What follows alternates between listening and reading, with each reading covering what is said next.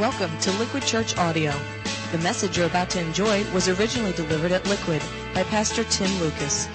LiquidChurch.com, living water for a thirsty generation. Now, we're live on the web. We're glad that you're here. You spend Sunday night with us, so we have a present for you. We are a high-class organization. We want to thank you for coming. If you are not heavily caffeinated, we're going to sugar you up. We got a treat. I'm going to call our ushers down, a hospitality team. One for everyone. No pushing, no shoving, but this is for you. Make sure everybody gets at least one here, okay? All the way through, the entire ballroom. Pass them out, please. Everybody needs at least one. Don't open them. Don't open them. Okay, I got my own box here. I'm gonna start opening that up. Everyone getting at least one. No mas. Okay, everyone got it? Well, tonight we come to the conclusion of our series, Brand New You, which is really about God's desire to give us a spiritual makeover this year. Jesus said that involved everything, actually learning to love God with all of our heart, our soul, our mind, our strength. So we've been looking at each of those areas of our life, right? Renewing our mind with God's truth, opening our heart, the hurts, the wounds, offering that back to God. Last week we looked at our finances, so intellectual, emotional, financial. But that last area says, love the Lord God with all of your strength, which invites us to consider loving God with the physical part of our being. That is our bodies. So tonight we're going to talk about appetites, the physical appetites we have, specifically with regard to two areas, food and sex. And just a little disclaimer, you need to know we're going to talk real openly about lust here, okay? But not just like the sexual kind of lust. A lot of times we think lust is like just purely a sexual thing, but tonight we're going to talk about food lust as well. Hence this treat that you just got. And everyone knows what this is, right? It's not a ringding. It is a devil dog, probably like a southern food, right? I remember discovering these as a kid, and it's like, what can be better than Twinkie or Chocodile, right? You know, a devil dog. Remember this from your lunchbox? Please, I'm going to ask you, now some of you have already violated it. You're like, dude, we had seconds on this? You've already eaten your first. Try to not unwrap this. Try not to eat it, no matter how tasty it looks or smells, because tonight I want to talk about cravings. Our physical desires, right? Our longings, our senses, and fleshly hungers. Because we all have things that we see and like, oh, we feel powerless, or we smell or taste or want to touch. This primal instinct gets triggered in us that we want to indulge or consume. And just living in America, we're all familiar with that. And maybe you have different things that when you see them or you taste them, or maybe when you click on them on the internet, right? You feel like you are powerless. Like they just draw you in and you have no control unless you consume them. So we want to talk about our appetites tonight, our urges, and if our cravings. And by the way, when we talk about cravings, we need to make a disclaimer. If you are a pregnant woman with us, you have a total free pass. None of this applies to you, okay? So let's pray and then we'll jump into it. Father, all of us just gathered here tonight in this room, listening online, we all have our appetites, Lord, our weaknesses, our addictions. And all the things, Lord, just seem to call to us and keep us from living free and loving you, Lord, with all of our being. So tonight we just want to come clean and maybe talk about things here that we don't even talk about anywhere else. In fact, we even invite you to make us uncomfortable as you need to by your Spirit, so we can be just stirred at the deepest places, Lord. Would you? We want to be free. We're asking for your help, Jesus. So lead us gently into your truth. Give us ears to hear, eyes to see in a new way, and just change us, God, from the inside out, for good and for your glory. In Jesus' name, amen. All right, we want to start by going back to the beginning. So if you would turn in your Bibles to Genesis chapter 3. Genesis is the book of beginnings. I don't want to insult you, but it's on page 2 of the Bible. So hopefully you can find that. We go back to creation because that's really where we get our first glimpse of God's dream for our world before it was marred by brokenness or lust or addiction or any of those things that we know today. Here's the deal. As followers of Jesus Christ, part of our job, our mission in the world, is to reclaim creation, what its original intent was when God designed it. And two gifts that God really gives to mankind at the beginning are very basic and very primal ones, but we all fear the pull. Food and sex. So two very basic appetites common to humanity. So with your devil dog in one hand, okay, and your Bible in the other, let's look at the first 6 verses of Genesis 3. You can read this with me. It says, "Now the serpent was more crafty than any of the wild animals the Lord God had made. And he said to the woman, 'Did God really say you must not eat from the tree, any tree in the garden?' And the woman said to the serpent, 'We may eat fruit from the trees in the garden.' But God said, 'You must not eat fruit from the tree that's in the middle of the garden, and you must not touch it, or you will die.'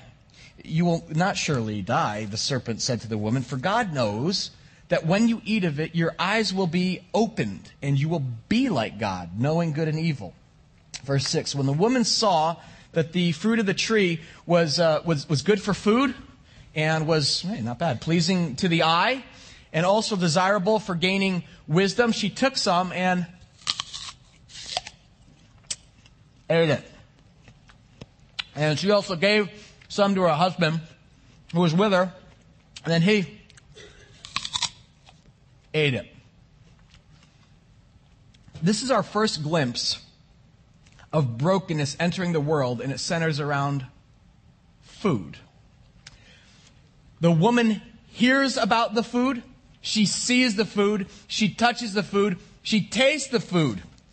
All of her 5 senses are engaged by the second page of the Bible, and they arouse in her a physical appetite, a physical craving. Something comes over her that has a certain power, and it's like she can't resist it. I am so glad we're just not like that anymore. There's some discussion like what kind of fruit this was. Some people say an apple, but you'll notice the text actually doesn't name the fruit. I think there's a reason for that. Some are like, oh, it's probably a mango or passion fruit or berries. But I want to take a moment and clear that up because I think all of us innately know what it really was. I'm thinking watermelon. That for me, like in the summer, kind of thumping that thing, like cut it. My friends and I on a hot summer day, just plunge your teeth into that wet humanity and like dribbles down your chin. Okay, I'm getting worked up. But this fruit arouses all these senses within her. Look at it. Taste, touch, sight, smell. She even hears about it. Did you look at what the serpent says to her? He says, God knows that when you eat of this, your eyes will be opened. So catch this. Attached to this food is a promise. A promise that this is actually capable of doing something for you far greater than just satiating your physical appetite.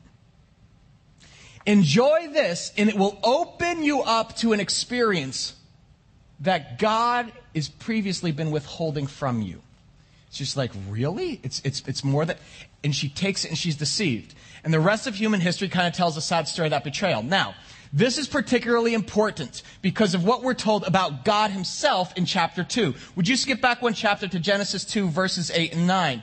It says, "Now the Lord, God, had planted a garden in the east in Eden." Circle that word Eden. You can write delight in your text there because Eden translates to delight, the garden of delight. "And there he put the man he had formed. And the Lord God made all kinds of trees grow out of the ground, trees that were pleasing to the eye," so there was aesthetically beautiful, "and good for food." There was practical beauty. And the first thing we learn is that this God of this Bible is a God of beauty. He loves to create things that are beautiful, pleasing to the eye. Now, you guys know this. Anyone who has appreciated like a Maui sunset, right? Or tasted a prime cut of like Kobe steak, you understand this. God loves creating beautiful things for our enjoyment. In other words, it's the gift of a loving creator who is pro-pleasure. Pro-pleasure. I know, somehow along the way we got this idea that God is like anti-pleasure, right?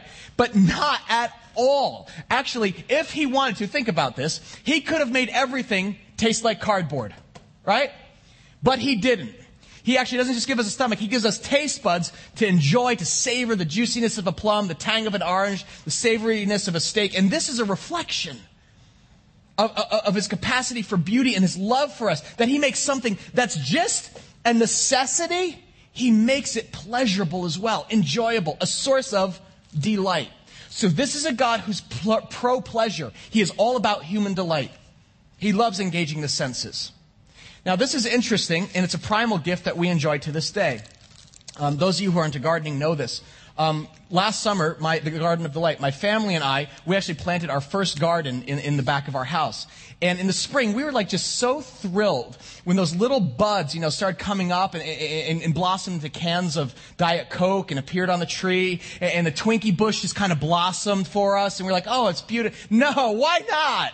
Because we know it's not natural. That stuff is like produced like in a factory in like Trenton somewhere. Sorry, Trentonites. But, you know, we all know that the healthiest kinds of food come most directly from the earth, right? There's something more, it's more processed, the less organic it is, the more, you know, dyes and artificial sweeteners and flavors. The more something is processed and produced by man, the less natural it comes from the earth as ordained by God.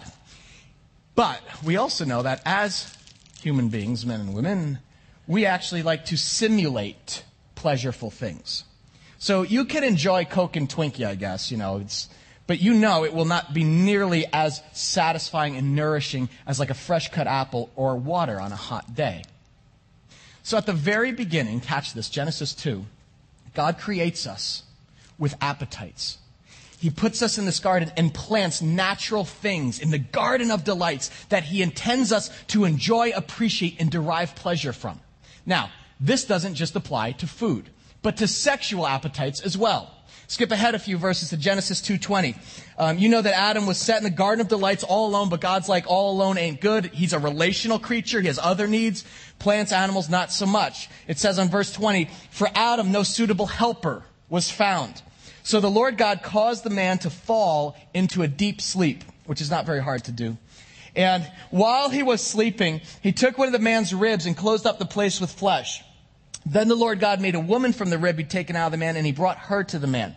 For this reason, a man will leave his father and mother and be united to his wife, and they will become one flesh. Verse 25, the man and his wife were both naked, and they felt what?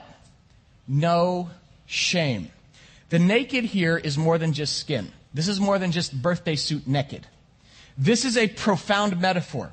This is a physical picture of a spiritual reality. God creates woman for man, man for woman. Beautiful creatures, natural appetites. He brings them together. They become husband and, what's the word in verse 25? Wife. And they're naked, all natural, and they felt no shame, which is significant. Because sexuality is a source of beauty and delight as well in God's eyes. There is an intimacy here, a connection. Imagine this, they're not hiding anything. Imagine standing before your beloved. There's no regret, no heartache, no embarrassment for past stuff.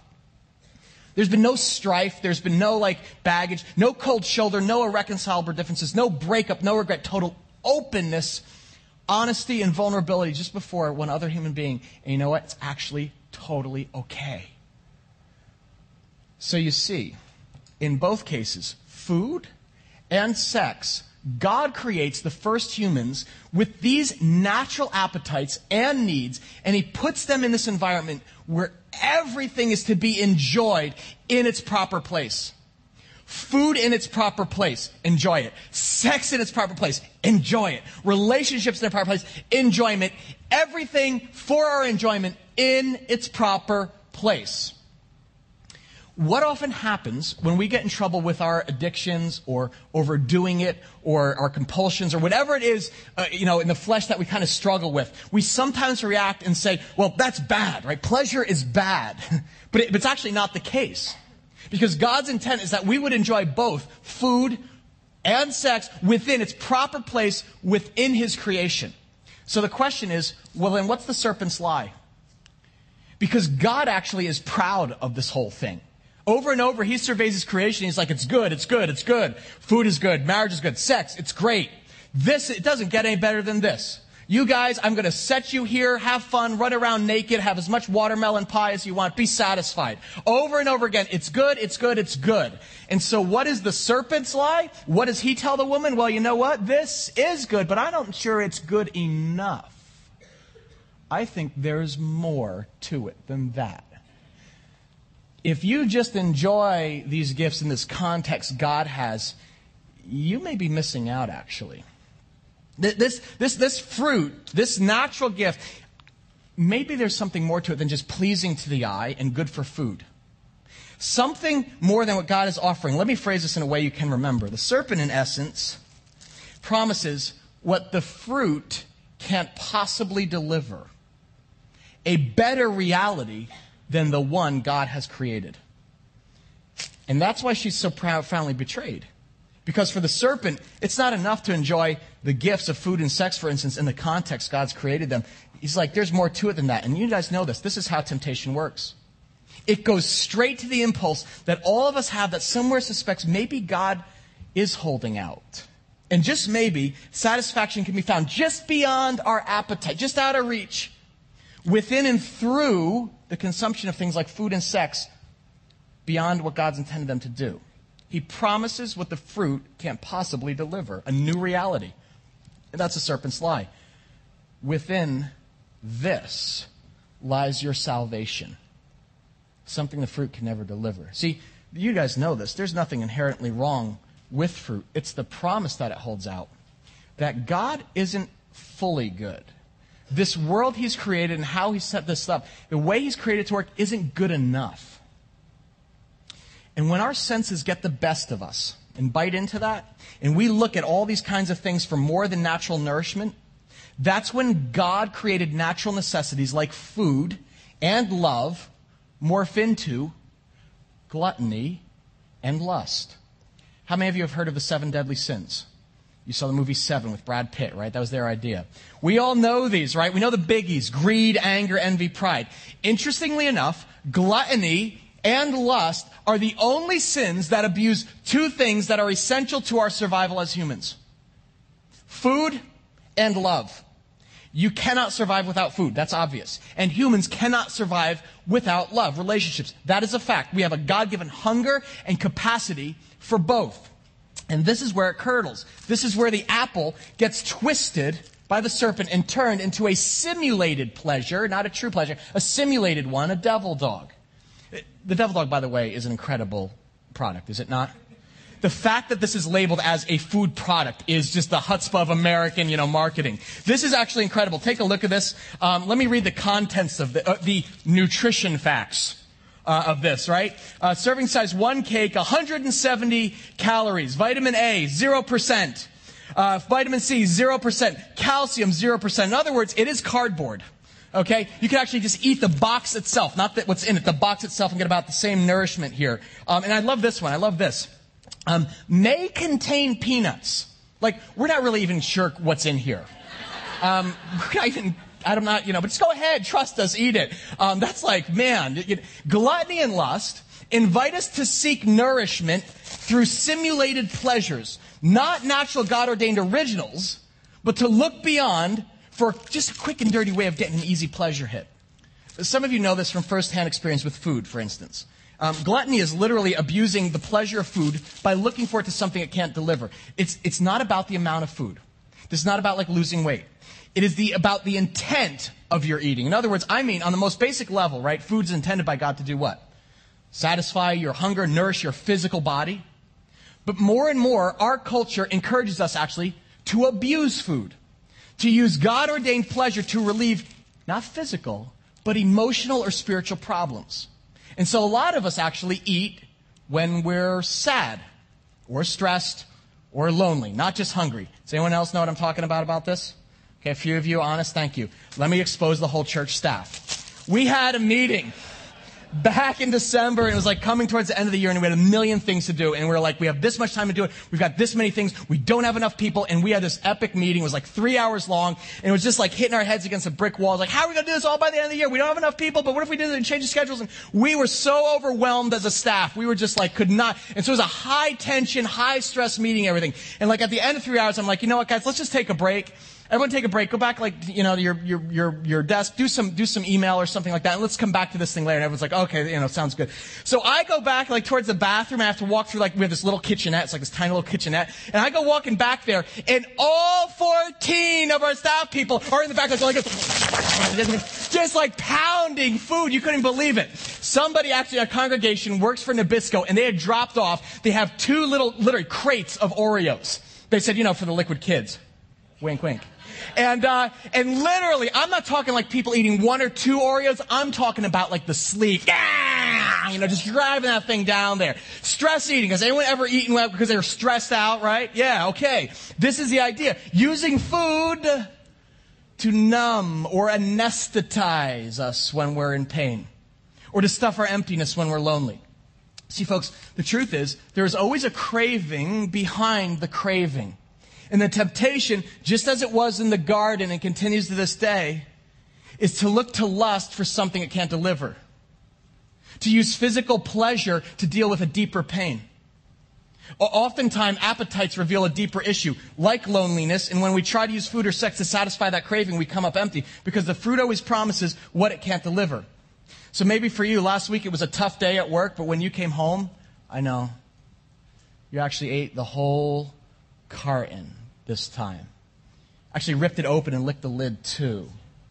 And so we walk around in life kind of stuffed, but we're hungrier than ever, because we're trying to fill this void or deal with some hurt that only God can touch. Or maybe when it comes to food, it's not actually indulging. Maybe it's restricting, because my life feels so out of control that maybe the one thing I can manage and gain in control is food.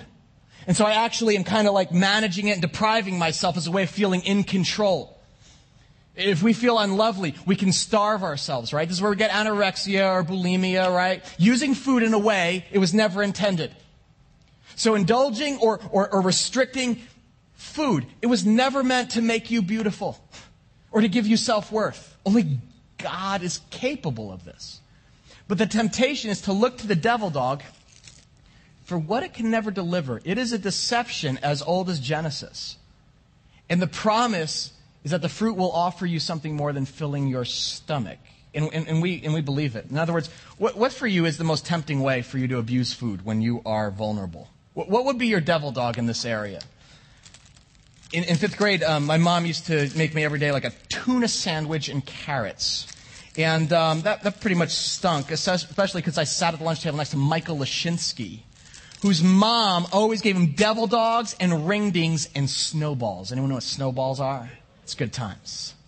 And one time I was able to convince Michael to trade because he didn't have lunch. And he traded actually his desserts, all that stuff for my tuna sandwich. He threw out the carrots, but he ate the tuna. And I had the Ringdings and the Snowballs. And can I tell you what 7th period social studies was like?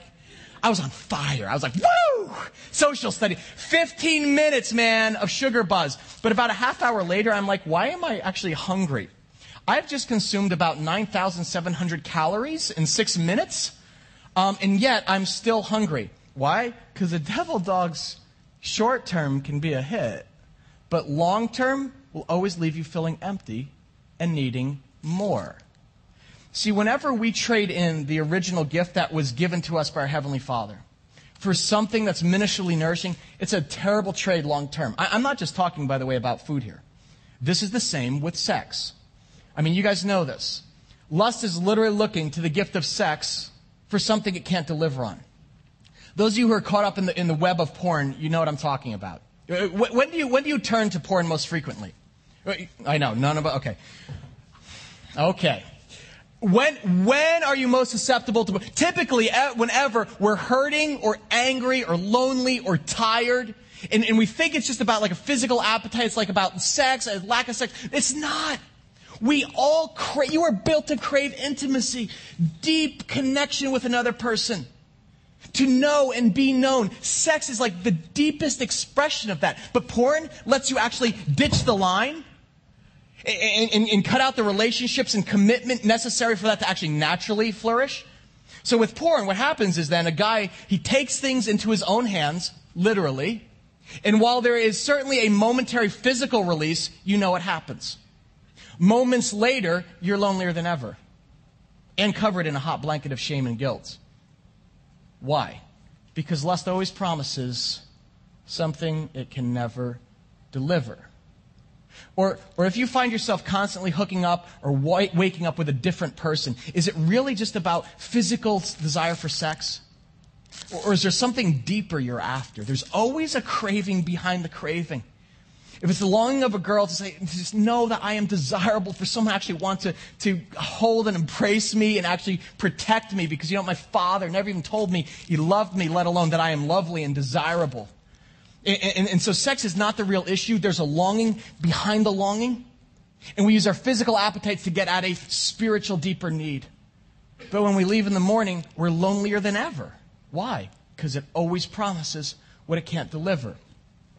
What is the most tempting way for you to abuse sex when you're vulnerable? Think about that. In other words, what's your devil dog? Those two areas, food and sex, these are primal appetites that compete with God himself. It goes back to the garden. The promise to bring lasting nourishment when they never can. That's literally why Paul writes in 1 Corinthians 6:13. This is an amazing verse. He says, food for the stomach and the stomach for food. But here's the deal. God will destroy them both. The body is not meant for sexual immorality, but for the Lord, and the Lord for the body. In other words, he's like, don't fall for it. Eating and sex are awesome. They're wonderful, natural things. But you need to honor God. That is, prioritize your Creator in the ordained context that he prescribed these to be enjoyed in. You know this. Part of being human and living in a broken world is to experience loneliness, loss, pain. And when that happens, we're offered the apple or the devil dog, a simulated pleasure. And the temptation is the same as it was in Genesis. Take this and be satisfied. Try this and you will really live, and the pain will go away. The problem is when we elevate our appetites over and above God, disaster follows. Paul's like, curb your appetite, because if you go for the devil dog, it will lead you into a downward spiral. He actually describes this process in Ephesians 4. It says this, having lost all sensitivity, they've given themselves over to sensuality so as to indulge in every kind of impurity with a continual lust for more. It's an important phrase. You want to circle that, having lost all sensitivity. Those of you traveling down the road to addiction, you know what this means. Whether this is a food addiction or a sexual addiction or just take alcohol. It's the process is always the same. So if it used to be one or two got you buzzed, but now it takes three or four. And last year it actually was four, but now it's a whole case. Or just one hit used to do the trick, but it wears off now after a few hours. Why? Because having lost all sensitivity. Porn always gets darker and more perverse. That's a fact. It's a track, always. It starts out with a few softcore shots on the hard drive, but then it becomes progressively darker because the search goes deeper. There have to be more people involved and more variations. There's always more leather. Why? Because what got you off yesterday, it takes more today. Because lust always promises what it can never deliver. There's this British writer. His name is Henry Fairley. He's not even a theologian. He's actually a cultural critic. He writes for the Washington Post. And he wrote a fascinating book called The Seven Deadly Sins for Today. And, seven deadly sins are actually a medieval concept. And he was like, no. 20th century, the same dynamics are involved and explain much of the hypersexuality we see in culture today. Check out what he writes. He says this. Since lust will not take the time or the trouble to explore or develop any relationship to the full, none can satisfy it. It will whip itself to try anything that will revive its jaded feelings. So it's tired of fellatio. Then it will try its hand at a little sodomy. Weary of only one partner, it will advance to group sex. Unsure at last of its own sexuality, it will have recourse to bisexuality. Wearied and bored by the flesh, it will call for chains and leather jackets, and so on. This is a 20th century writer for the Washington Post. And he's basically echoing Paul's teaching to the church of Ephesus in AD 60. Having lost all sensitivity, they've given themselves over to sensuality so as to indulge in every kind of impurity with a continual lust for more. It all goes back to the garden. The craving behind the craving will never be satisfied. That's the natural result of the devil dog deception. Lust promises what it can never deliver. And the biggest irony of the whole thing is that whenever we buy the lie of the devil dog, the most destructive effect is not physical, but it's spiritual. A lot of people see things like food or sex, we see the physical consequences. So you're like, all right, I get it. If I overeat, I'll gain weight. Or if I binge and purge, I know I could damage my esophagus. Or if I sleep around, I could catch something. The dirty little secret of this whole deception is that even though we're dealing with physical, fleshly appetites, the deepest damage is to our soul. There is a spiritual cost to feeding the flesh. And really the first is that it erodes our capacity to actually enjoy natural beauty. This is incredible. But you think if we were like sensuous people, we would like have our senses so heightened. Not so. Food, for instance, we know was meant to awaken our senses, not numb us out. But if you give yourself like overeating or abusing food, guess what? It actually erodes your capacity to savor natural beauty and goodness. Some of you who are foodies or gourmets, you know how to enjoy God's gift of food. Colleen and I saw this. We went on a trip. We were actually down in Atlantic City. And we went out to dinner. Someone had given us a certificate, Carol, at this place called Old Homestead Steakhouse. Has anyone heard of this? It is at the Borgata Casino. We were not there to gamble. Totally honest, we were there for a Bon Jovi concert. All right, I just said it. And we're like, we go to this Old Homestead Steakhouse, and it's like one of those old school steakhouses. And I was like, all right, this is the prime cut. I'll order it. The guy comes, and it was amazing. It was like, you want to take a picture of food? And I could pack it away. He brought out 27-ounce porterhouse steak. You know what 27 ounces is? I was like, holy smokes. All right, I'm going to need a lot of A1. He's like, don't you dare desecrate the steak with the A1. I was like, okay. He's like, this has been basted in its own juices and dry. And I cut it open. It's like, a parting of the Red Sea. And you put it in, it's like melt in your mouth. I was just like, this is amazing. And I don't even like vegetables, but they had asparagus, and they came in their own little hot tub of like butter, kind of around there. And we tried it, and we're like, this is, I'm sorry. Wow, it was amazing. It was. When we said grace, we were like, God, thank you. This was the most incredible meal we've ever had. Now, if you're a good American, if you've had a good experience one time, what do you need to do? Go a second time.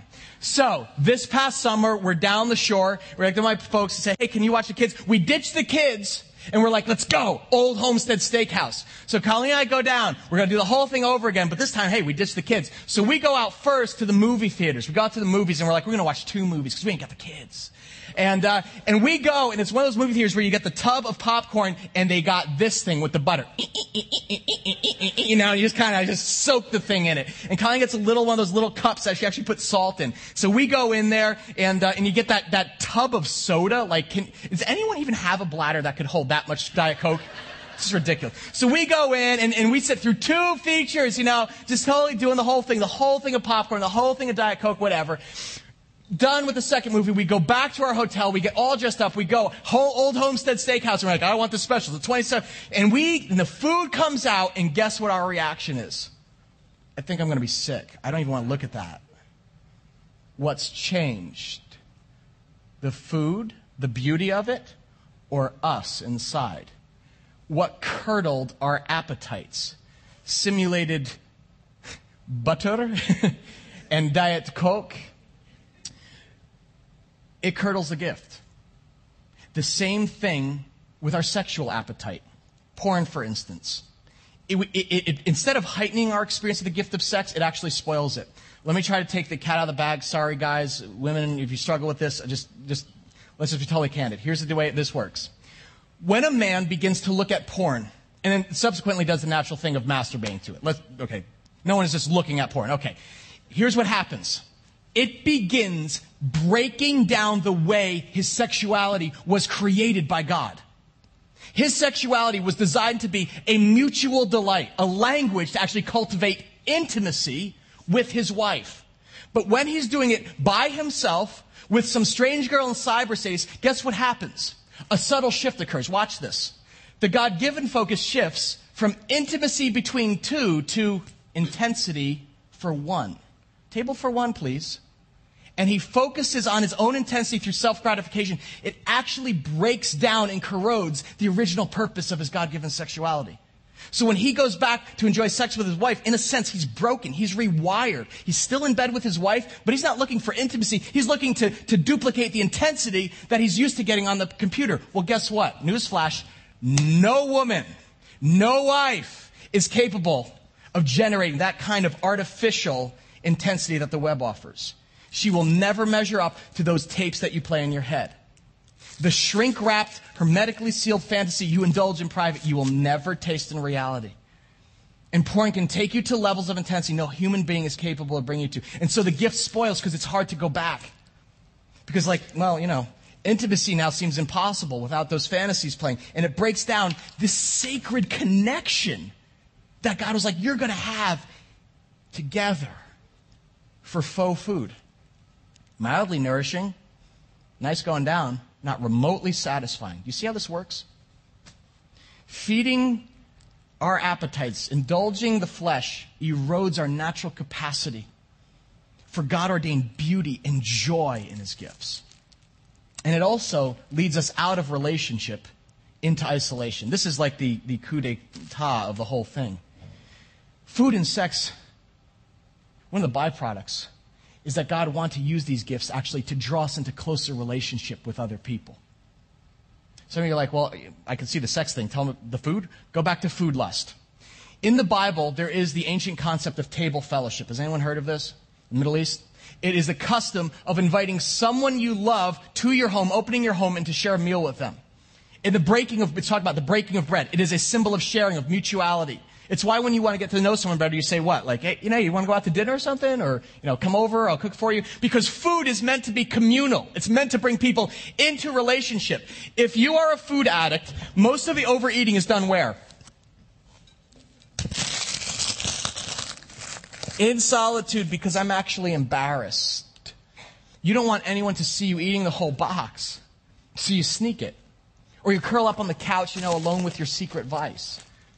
My dad did not have the typical male vices, but he had one vice that he could never overcome. It is called Entenmann's. Anyone know Entenmann's? Yeah, oh, yes. Why didn't we give that out? I would be in a coma by now if we gave that out. Cheese, raspberry, Danish Entenmann's. The mini chocolate chip cookies. Have you ever heard of Pop-Oms?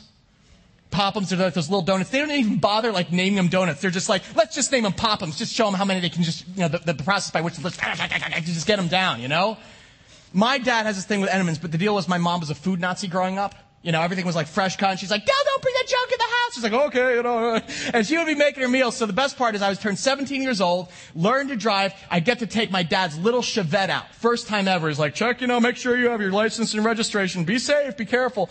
So I get in dad's little Chevette. I get in, I start the car, and then I open the glove compartment.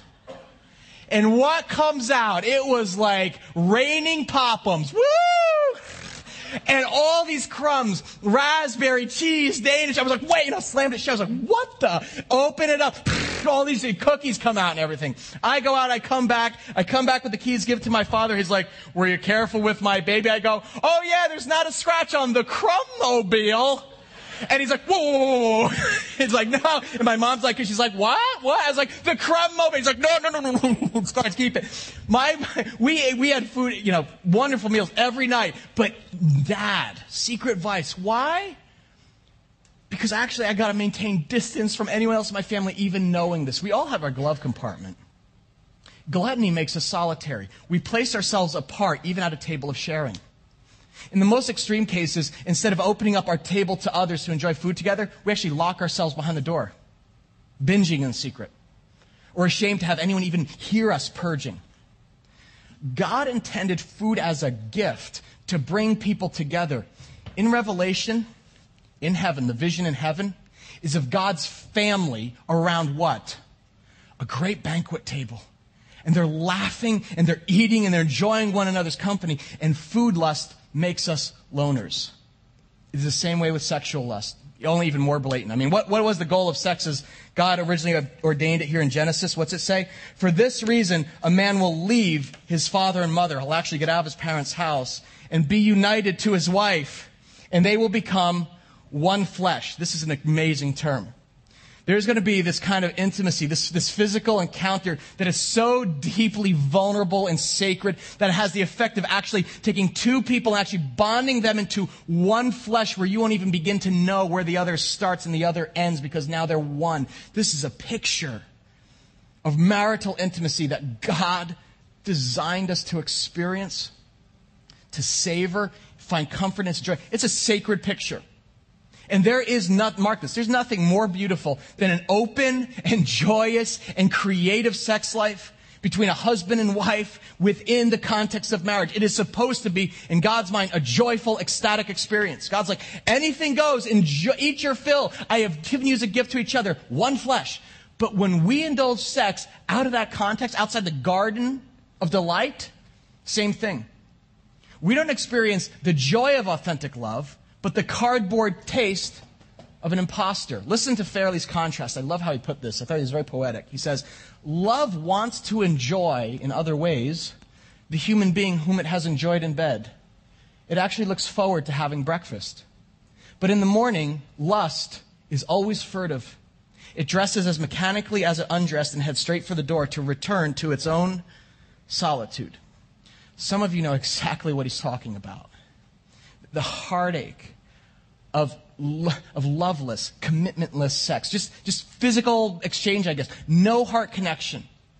We think what will draw us closer to our boyfriend, and it actually makes us feel even more distant from him. Why? Because lust always promises what it can't deliver. This is the betrayal that deceived Adam and Eve back in the garden. Some of us are still eating this fruit today, and it's just killing us. It's eroding our capacity for joy, for gratitude, and actually driving us away from God and others. So what is your devil dog? What would that be for you in one of those areas? Do you have any plan like to even like address, let alone overcome that addiction this year? I know this can be a painful topic for many of us, but you're not to give up hope and like stop here. This is like where the world stops and then it's like, oh great, now I feel more hopeless and more guilty about the whole thing. Paul is saying all this to point the way forward. In the rest of Ephesians 4:19, this is incredible because at verse 19 he says, having lost all sensitivity, they've given themselves over, continue lust for more. But then verse 20, what's he say?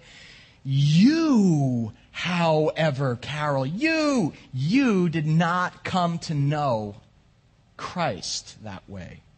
Surely you heard of him, and you were taught in him in accordance with the truth that is in Jesus. If you have struggled with curbing your appetite, or maybe you've made a lifestyle of misusing food or misusing sex, here's the truth. You are powerless. But God is not. 2,000 years after the Garden of Delight, a man claiming to be God came to this world to redeem. Redeem means get a second chance to broken creation, to broken humanity, to begin the process of returning everything to its original design. His name was Jesus. This is the amazing thing. Scripture says that this guy, Jesus, was tempted in every way we are, yet was what? Without sin. In fact, if you recall, when Jesus first started his earthly ministry, Jesus went out into the desert where he fasted. He actually did not eat for 40 days. And guess who appears to him after 40 days? It's serpent. And do you remember one of the first temptations? Jesus, if you're really God, tell these stones to turn to bread. Did Jesus have a right to do that? Yes. Did Jesus have power to do that? Yes. He was hungry. He was lonely. He was 40 days he hadn't eaten. And yet, Jesus didn't see that as just a physical issue, but as a spiritual one. Jesus answered. He said, no. It's written, man does not live on bread alone. It's not just about your physical appetite, but on every word that comes out of the mouth of God. In other words, behind every physical crisis is a spiritual issue. And to blindly indulge and actually go, you know what, I'm powerless, just like misses the point. It like misses it. Fruit is fine, bread is fine. But if you're looking to them to give you something more than a meal, if you're looking for comfort or escaping the spiritual relational pain of life, you're deceived. Man doesn't live on bread alone, but in every word that comes out of the mouth of God. In other words, only God can be counted on to deliver what he promises, to actually meet the deepest needs when we're at our weakest, when we're vulnerable, when we are in the midst of temptation. Indulging the flesh is like never the answer. It's an imposter. But feasting on God himself, especially his word, is. Now, Matthew 4:4 is going to be our memory verse. We're actually committing to Scripture memory. Apparently, Jesus thought this was important to do. He actually had this lodged in his memory, this Old Testament text. So in your bulletin, it says Scripture memory verse. You can write Matthew 4:4. Man doesn't live on bread alone. It's not just about my physical appetites, but on every word that comes out of the mouth of God. The point is this, folks. Your physical appetites and how you handle them are a spiritual issue. And the question is, will you look to God when you're vulnerable, for instance? When you're lonely, you will be lonely at some point. Instead of turning to, flipping on the monitor, logging on, turning to porn, for instance, could you turn to the Word of God and say, Jesus, I know this is not about sex. There's something deeper here. I know it's being held out here. Father, I am lonely. I sometimes wonder if there is any, and I know I am looking for the shortcut to intimacy at this moment. Jesus, I need your help. I need to hear the Word. And you hear, I will never leave you. I will never forsake you. I am with you always, particularly in this moment of deepest temptation. My Spirit is here for you. You've got choices. What if, when you're stressed, instead of going to the icebox, you don't invoke the Spirit of Jenny Craig, but the Spirit of God? This isn't about self-will or like discipline. Throughout his life, Jesus fasted. He actually denied himself food. And it brought greater focus to his reliance on God. Even though he got physically weaker, it had the effect of making him spiritually, strengthening him. Fasting is one of those ways. It's a discipline where we actually put food in its place and we like recalibrate our dependence on God for spiritual strength. I love this exchange in John 4, because his disciples, of course, didn't get it. They had like a big day of ministry out together, and so his disciples urged him, Rabbi, eat something. But Jesus said to them, I have food to eat that you know nothing about. And they're like, are you holding out on us? Then his disciples said to each other, could someone have brought him food? Did Peter go to Taco Bell? Didn't tell us what happened here. My food, said Jesus, is to do the will of him who sent me and finish his work. One of the greatest sources of spiritual strength for Jesus is that he curbed his physical appetite. He actually denied his physical desires at times so he could instead nourish himself with the word in presence of God himself, which is the only thing that can meet these deeper needs for acceptance, for companionship, for loneliness, for salvation itself. Jesus never accepted lust as a substitute for love. Never, and neither must we. Jesus never attempted to live a sinless life through sheer willpower, and neither must we. In fact, if you're about following Jesus, much of the art of following in Jesus' footsteps is actually to acknowledge our weakness and our dependence on God. To ask him actually to fill the empty places within us with his Spirit, a Spirit that's more powerful than any resolution to try harder or just control myself. So here's practical application. Are you someone who has trouble with food? You struggle with that. You've tried everything. Jenny Craig, Weight Watchers, that whole thing. Have you invited God into that? One of the practical temptations is that we mistakenly see food addiction as primarily a weight loss or it's like a self-control issue. It's more than that. Willpower can only suppress your desire. Only God's power can actually change them. That's why most resolutions like to lose weight or break addictions to food ultimately fail. Why? They're motivated by vanity, not virtue. Vanity says, I want to look better. It's self-focused. Virtue actually says, you know what? I actually want to put food back in its rightful place in my life so I can honor God with all of me, including my body. Apparently, this is a temple of the Holy Spirit. God resides in me. How many of us have tried that stuff, all that weight loss stuff? Have you invited God into that?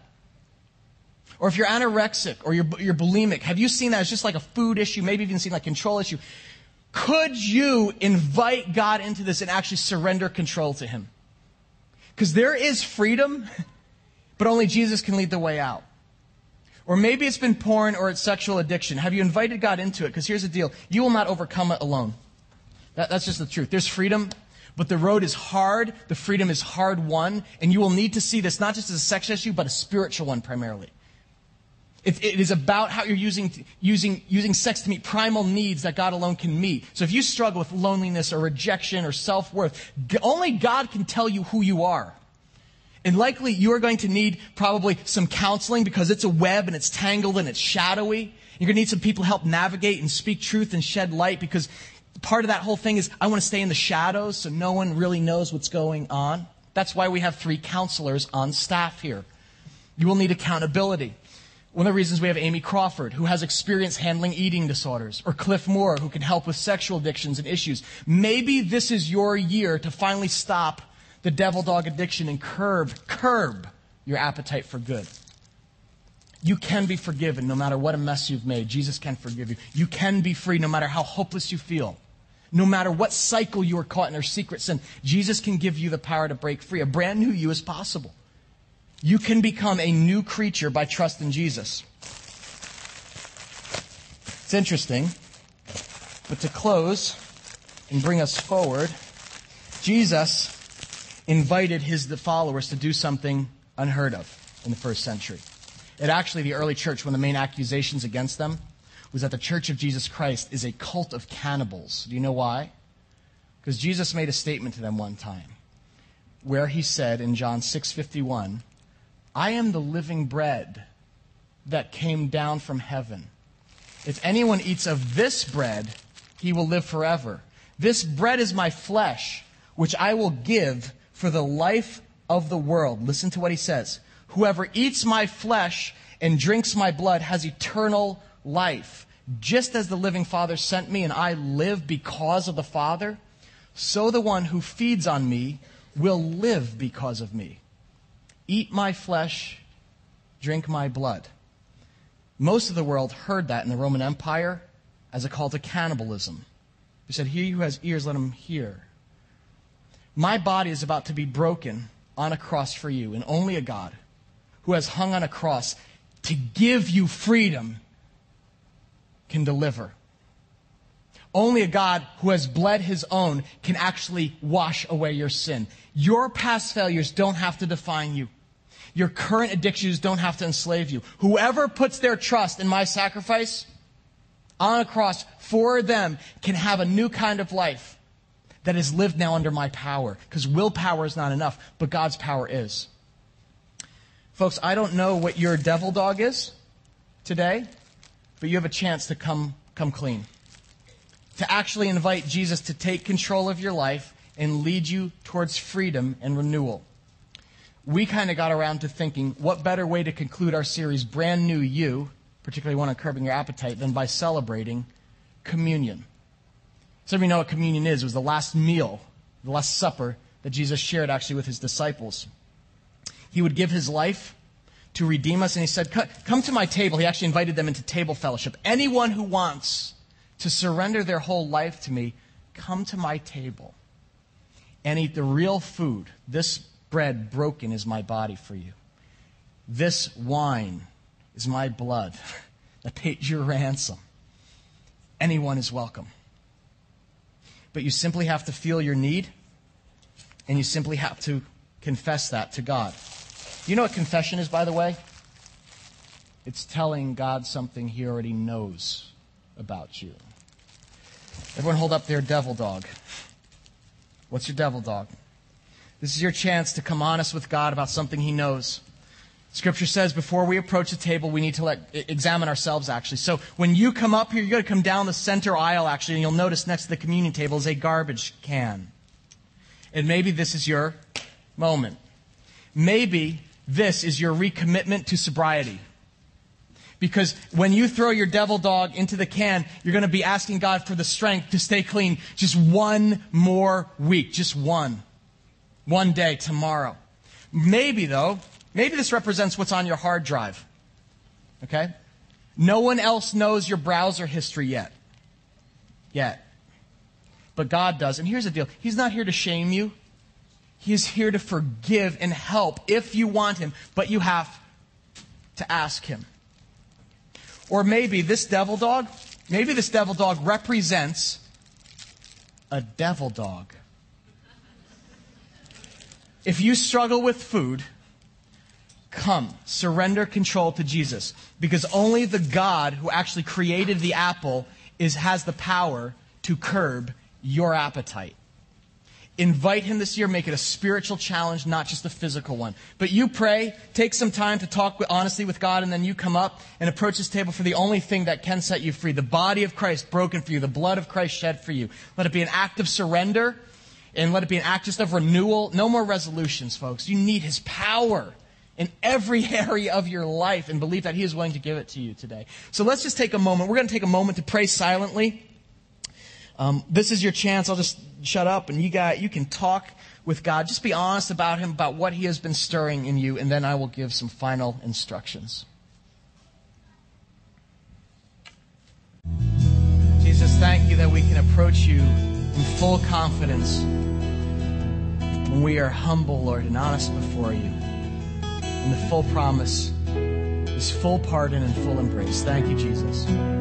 Lord, I pray for every man and woman here, Lord. We know it's not instantaneous, but we just ask, Lord, that this moment would even begin something new in your children, God. Something new that will continue tomorrow at Monday, Lord. It won't just leave us unchanged, Father, but take a step, God, in experiencing your power more fully in every area of our life. Thank you, Jesus, for your life. Fill us with your life, your spirit, as we go from this place.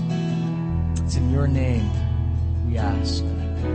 All God's people said, amen.